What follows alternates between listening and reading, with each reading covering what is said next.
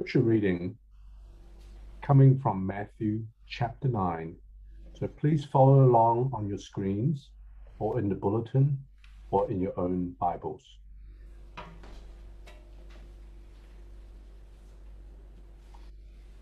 In Matthew 9, verse 18, we read While he was saying these things to them, behold, a ruler came in and knelt before him, saying, My daughter has just died, but come and lay your hand on her, and she will live.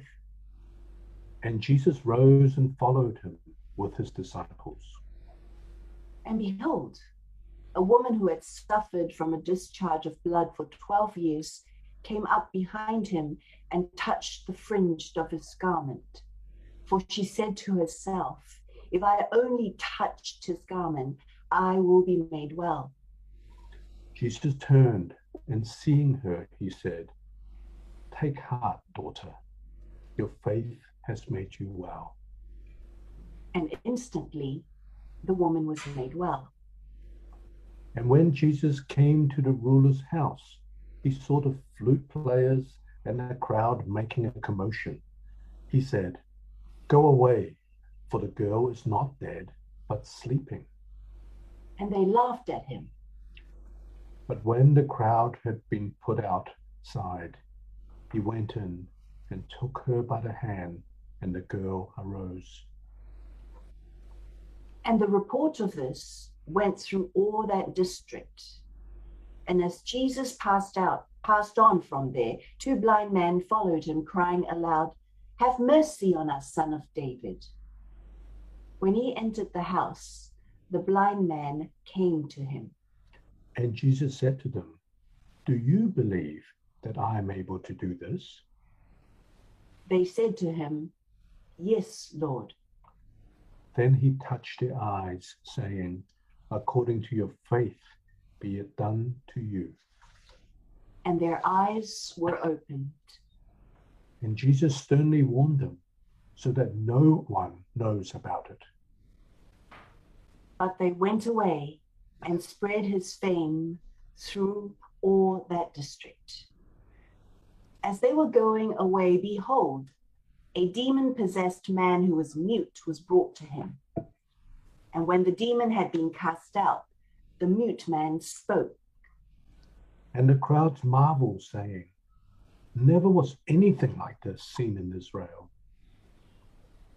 But the Pharisees said, He casts out demons by the prince of demons. The word of God.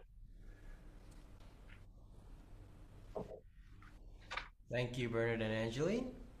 Uh, good morning, Watermark. Uh, it's really great to have you this morning. And my name is Alan, and I oversee the youths here at Watermark. It's such a joy to be here this morning, just ministering the Word of God for all of us. I just pray that His Word would be revealed, and He's just that God would minister in our hearts this day. So we have been going through the Gospel of Matthew, uh, and we are at chapter nine today. And we have been just looking at, at uh, what it means to be following Jesus in our everyday life. Just last week, uh, towards the end, we were seeing this crowd that were around Jesus, that they were marveling and they were looking at the miracles of Jesus and they were like glorifying God.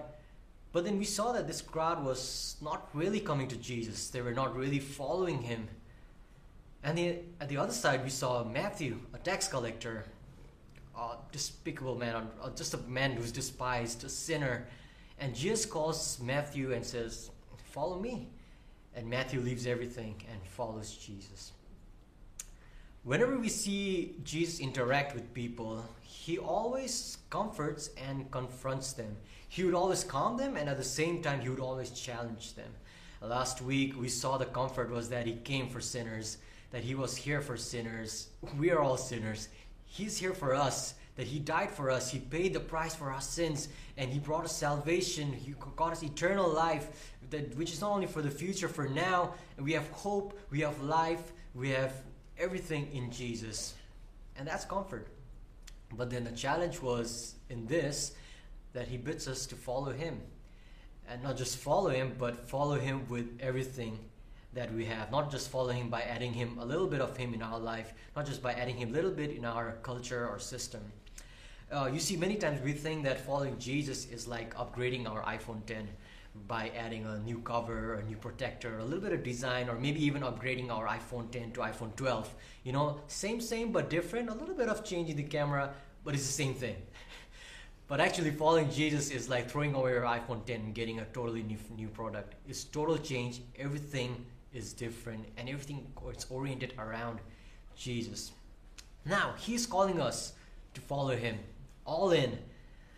And in the element of following Jesus with everything that we have, there is something in, inside of it, and that is faith. Now we can get into the definition of faith, and this is what faith is, this is not what faith isn't, or this is a picture of faith, and this is what, or maybe we don't even know what faith is. But let me stop you there, because what I want us to do today is for us to actually take a walk. Now, before you start putting on shoes and your mask on, let me stop you. This is what I mean. Let us take a walk with Jesus in today's passages, because he will be talking about faith. Actually, as we sit there, we'll be seeing a lot of things that will happen. Imagine yourself sitting down with Jesus in verses 14 to 17, where the John disciples are asking Jesus, challenging Jesus about fasting, and Jesus talks about new wine and the eh, going to the old wine sake and all this stuff. Basically, Jesus tells them that, hey, you cannot just add me into your life, you cannot just add a little bit of me into your system, but you got to orient your whole life around me. You got, if you are following me, you got to follow me with everything that you have. Jesus, Jesus imagine you're sitting there. Now, as you're sitting there, a series of things start to happen that tells us about faith, that which Jesus is calling us to have on Him. And that's the journey I want us to, I want us to take today. And as we take this uh, walk, we'll see three things about faith desperate faith, action led faith, and the object of faith. But before we get into that, let's get into the story. Because in, in this passage, we'll be encountering three characters uh, the ruler, the bleeding woman, and the two blind men. Well, let's, let's dive into the story. So, in the story uh, that happens, we see uh, now we, the first character we see is the ruler. Uh, when we look at the, into the other gospels, we see that this ruler is a synagogue leader and his name is Jairus. We find that his name is Jairus.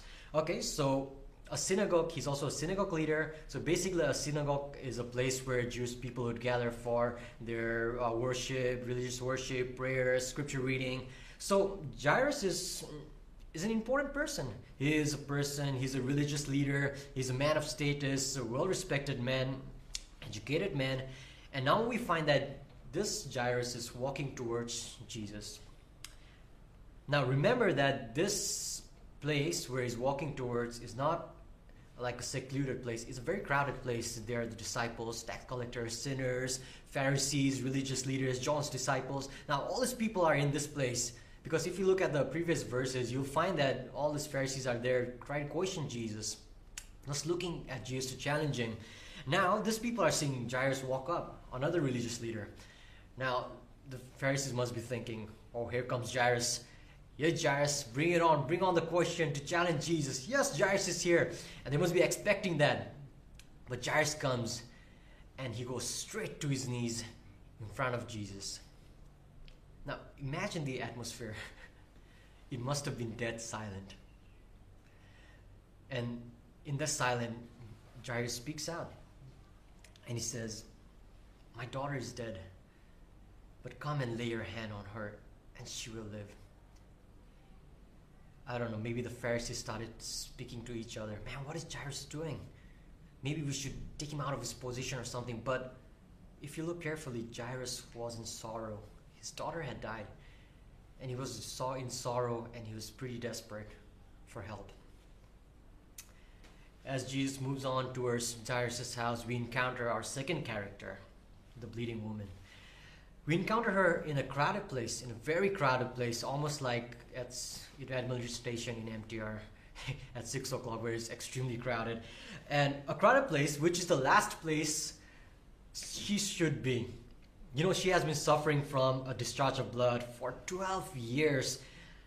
And for a woman like her, there is a law that declares her unclean, which we find in Leviticus uh, chapter 15. It says, if a woman has a discharge of blood for many days, at a time other than her monthly period or has a discharge that continues beyond her period, she will be unclean as long as she has the discharge, just as in the day of her period. Any bed she lies on while her discharge continues will be unclean, as is, as is her bed during her monthly period, and anything she sits on will be unclean, as during her period. Anyone who touches them will be unclean. They must wash their clothes and bathe with water, and they will be unclean till evening. In other words, anything she touches will be unclean, and whatever she touches, if I touch it or if anyone touches, they will be unclean. Being in a crowded place is the last place she should be, because anyone she touches would be unclean. Nor can she, she cannot hang out, she cannot touch anyone, she cannot be in a group, she cannot go to temple to worship and for Jewish people, the temple was where the presence of God is. She cannot enter the presence of God. She has not been there for years, 12 years. And she has not, maybe she has not even been hugged. Maybe she has not even touched her loved ones or families away. She has been quarantined. Now, she's, she needed healing, not just for healing's sake, but for her life, to have her life back. She was in shame, pain, in pain, and desperate. And finally, later on, after Jesus heals Jairus' daughter, we see we meet our third character. We meet the two blind men. As Jesus is walking, we see two blind men shouting from the back, Have mercy on us, O son of David! Have mercy on us! And it's pretty interesting how two blind people are following Jesus. I, I don't know how they're following two blind people. Maybe someone was guiding them, but these two blind people were following Jesus, even though they were blind and and the and the peculiar thing is that Jesus does not stop for them, and Jesus actually walks on. He goes into a house, and and this blind people follow him into the house. I mean, it's blind people are usually beggars in those times. They, they cannot do anything about it. Honestly, what can they do? They're blind. And it's not a mystery that these people were desperate. These people really needed Jesus. They were really asking for mercy as they followed Christ. Now let's take a step back here. Do you see the desperate faith in these three characters? The father Jairus needed help badly because his daughter was dead. He did not care for his reputation or status as he knelt down before Jesus. He did not look for a private time or a time when Jesus is maybe alone to reach out to Jesus. He was desperate. His daughter had just died. I mean, I'm not a father, but I can understand. That's devastating. Do you see it in the bleeding woman? She came to a crowd that could turn on her if they knew who she was. If the crowd knew that she was a bleeding, unclean woman, they could have turned on her and it could have been a dangerous scene. She was desperate. It would, it would have been shameful. It would have even been dangerous for her to be in that place. I mean, she was desperate for Jesus to reach out right now. Do you see it in the two blind men? Who were shouting and following Jesus regardless that they were blind. They followed still when Jesus walked on and entered the house. You see, they were relentless and they were desperate. Now, here's a question, church. What have you been desperate for in the last few months?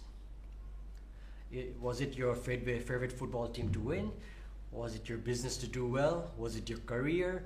Was it your investment to work out? Or was it anything else? When was the last time you felt that you needed Jesus desperately? Or have we been so used to Jesus that he was just part of our, a small part of our life? You see, it is so easy to forget Jesus throughout the week and just remember him on a Sunday or on our CGs or small gatherings. So you see, it is so easy to forget Jesus in our workplace and our schools when making decisions, big or small, or it's so easy to forget Jesus in all of our other parts of our life. You see, we tend to rely on our own wisdom. We tend to rely on our own self whenever we make decisions or whenever we are solving problems. You see, Jesus seems to be taken out once in a while only. But do you remember what we were talking about right in the beginning? That when Jesus calls us, he calls us to follow all in when He's calling us, that we would need Jesus in everything that we do. If you look, go to John 15 5, Jesus says, I am the vine and you are the branches. Whoever abides in me and I in him, he it is he it is that bears much fruit. For apart from me, you can do nothing. Can I define nothing to you? It means nothing. Apart from Jesus, we can do nothing. You know, in, if I just turn that around, it means that we need Jesus in everything. Apart from Jesus, we can do nothing. There's nothing we can do without Him. Do we live a life that believes in that statement? Do we live our life in such a way that I need Jesus in everything that I do and everything I have in my life? You know, there's a song, uh, Lord, I need you. I need you. Every hour I need you. My one defense, my righteousness. Oh God, how I need you. I knew this one young adult back at my church, uh, my old church, and she she was a young adult and she was part of the youth. And I was always amazed at how she used to pray for even the smallest of the smallest thing. You know, like she would have a day off and she's like, God, where, where can I go? and she would maybe even buy a small thing and she would like pray over it and say, God, I pray that this would glorify you.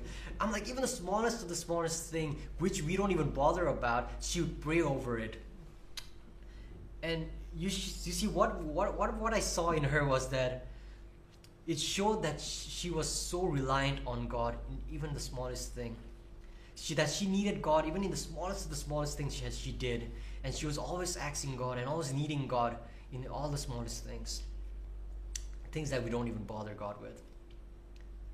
So, are we living and following Jesus being desperately in need of Him? Or are we relying on ourselves and other things of this world?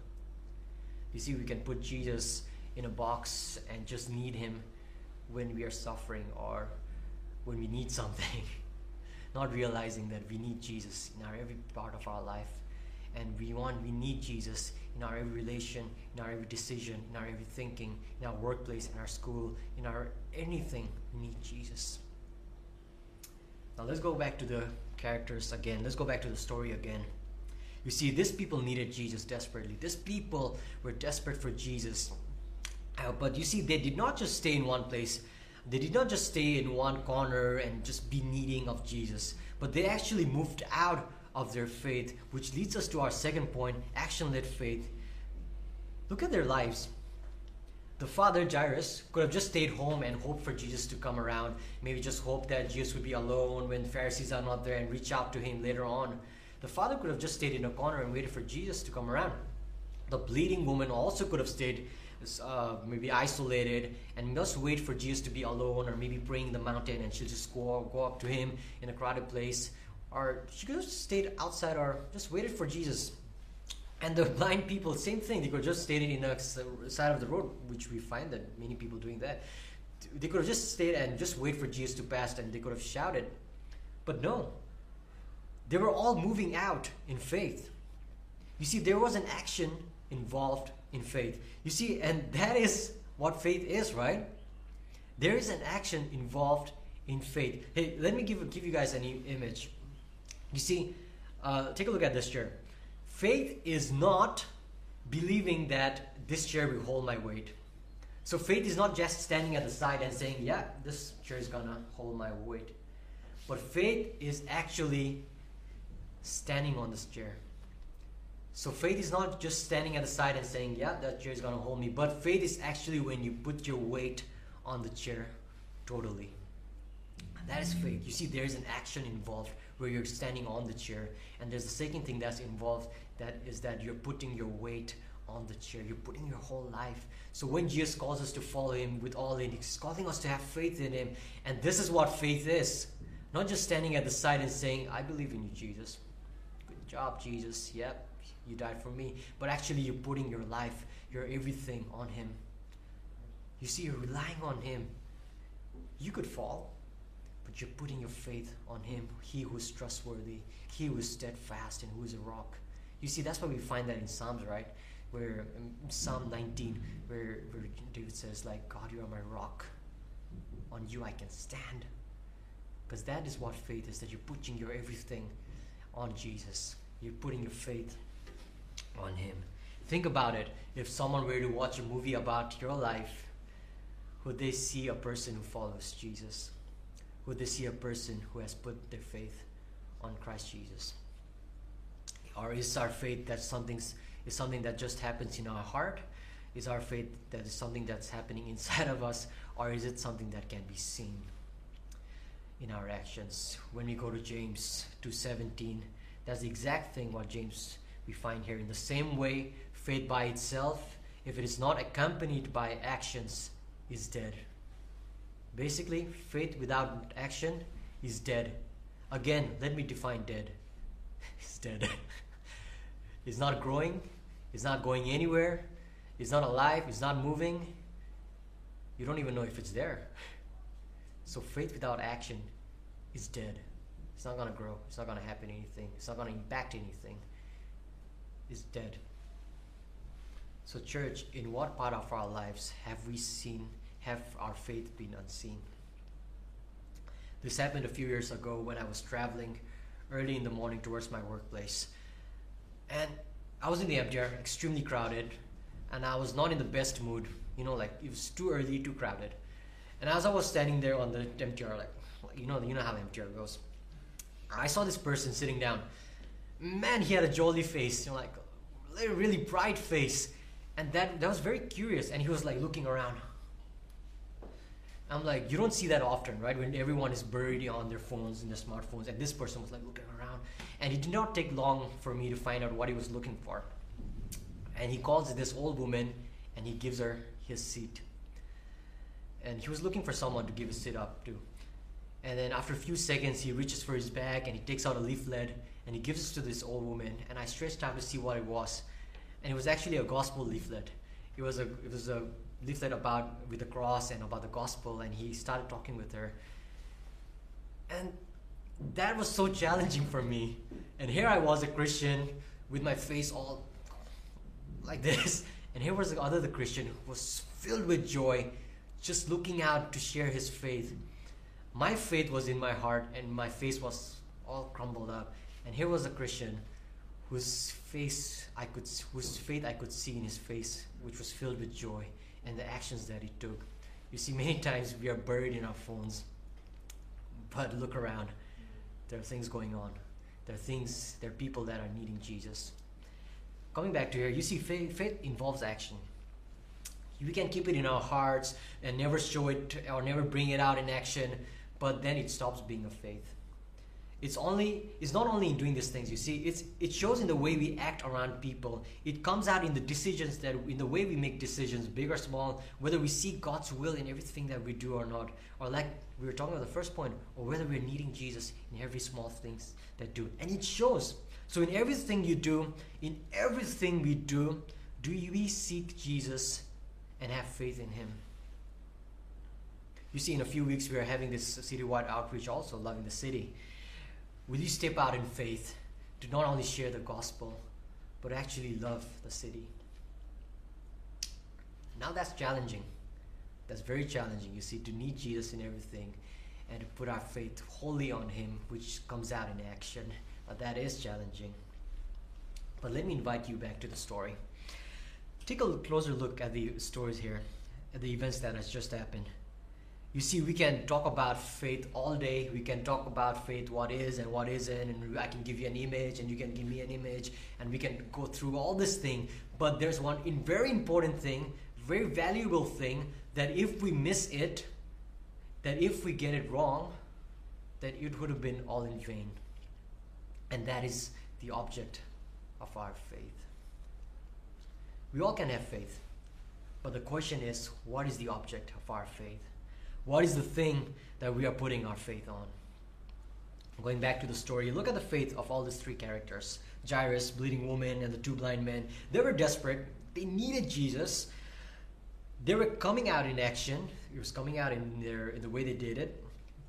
But their faith was on the person they were moving towards. They were all moving towards the object of their faith, on whom their faith rested on Jesus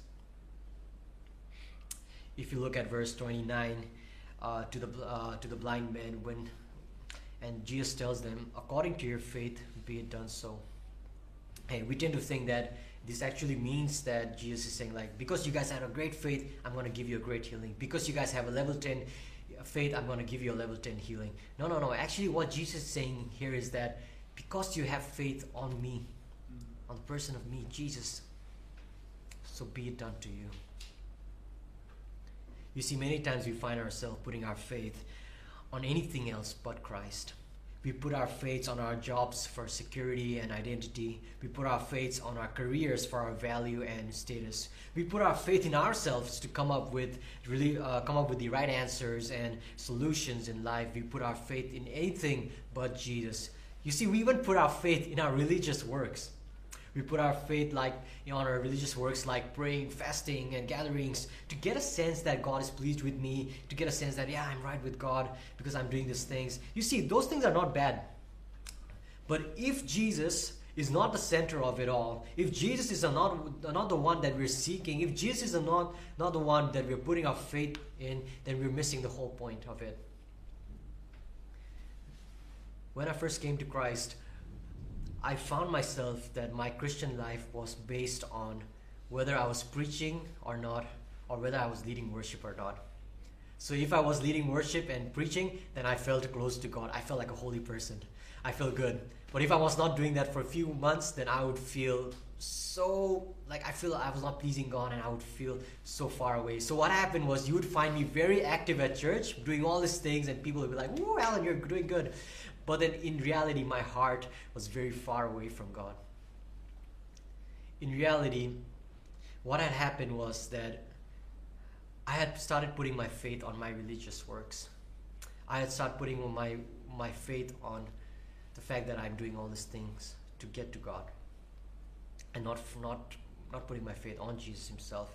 You see, if I was seeking Jesus, it would have been made a whole difference in the way I did my ministry or approached worship and preaching. Going back to the story, many commentators say that their faith was not the three characters, their faith was not perfect, their faith was actually still growing, they were not there yet. You see, some of them came to Jesus as a last resort. I'm like, nothing worked, I'm gonna go to Jesus. Some of them came to Jesus as, you know, in a very superstitious way.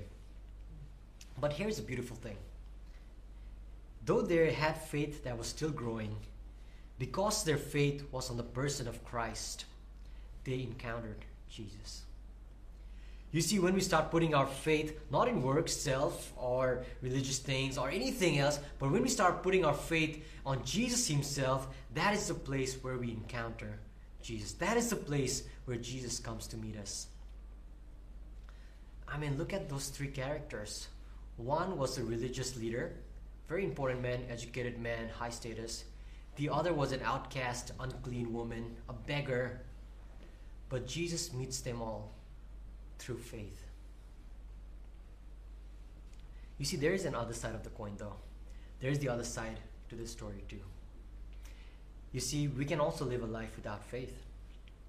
You see, we can be people who look at Jesus, touch him, and do, see him do miracles after miracles, but leave unchanged we can know a lot of things about Jesus, do studies after studies, theology after study. Those are not bad things. Do all those things, but still not encounter Him. You see, when the bleeding woman was trying to touch Jesus in the crowd, there were already people around Jesus touching Him, but they received nothing. You see, it is possible to touch Jesus in the crowd and remain unchanged. It is possible to see miracles after miracles and ascribe it to the devil. We might think that if I was in the crowd, I might have believed it. But actually, we find that many people were there and saw the miracles, but they did not believe it. You see, the human heart is capable of profound resistance and deep self deception. We tend to put our faith in anything but Jesus. And faith is our last resort. It may still be growing, but if it is placed on Jesus, on Jesus, it binds the sinner and the Savior together.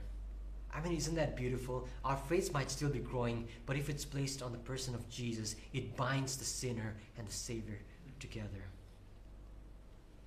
So if you're new or feel like you, you're not there yet, so if you're if you're feeling that your faith is not not great at the moment, if you feel like you're not right, come.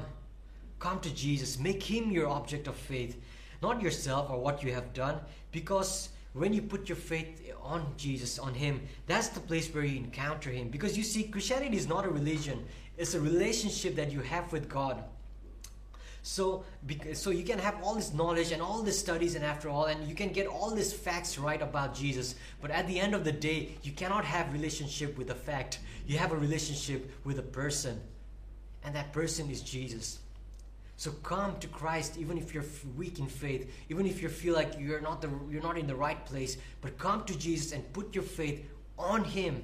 And even if you have been Christian for years and years and years, remember the sermon that we had a few weeks back about Jesus calming the storm. We saw that Jesus welcomes the weak in faith, but He pushes us to be stronger in faith. And so this is what following Jesus in everyday life means. Is to live a life of faith. Faith in Jesus in every part of our lives. You see, it starts by knowing that I need Jesus, that we need Jesus in every part of our life. And is lived out by living our faiths in our actions, is lived out in the way we live. And our faith might not be perfect, it might still be growing and weak. But if but the if the object of our faith is Jesus, that's the thing that brings us to Him. That's the thing that brings Jesus to us. So come, come to Jesus even if you feel like you're not there yet, even if you feel like you're still weak, uh, look to Jesus, who is the perfecter of our faith. Come to Jesus, if even if you have been Christians for years and years, because we still need Him in every part of our life. Come to Jesus, turn our eyes towards Him because we need Him. You see, He is a God who is faithful. He is a steadfast God, unchanging. He is your rock. He is your cornerstone. He does not sleep nor slumber. He is with you. He promises that He is with you till the end of ages. So, church, come have faith on Jesus, for He is Christ, the object of our faith. Let me invite us to take some time to think about it, to reflect on it take a moment to think about on that. And as you're reflecting, let, let me just invite Zihao to guide us in this reflection.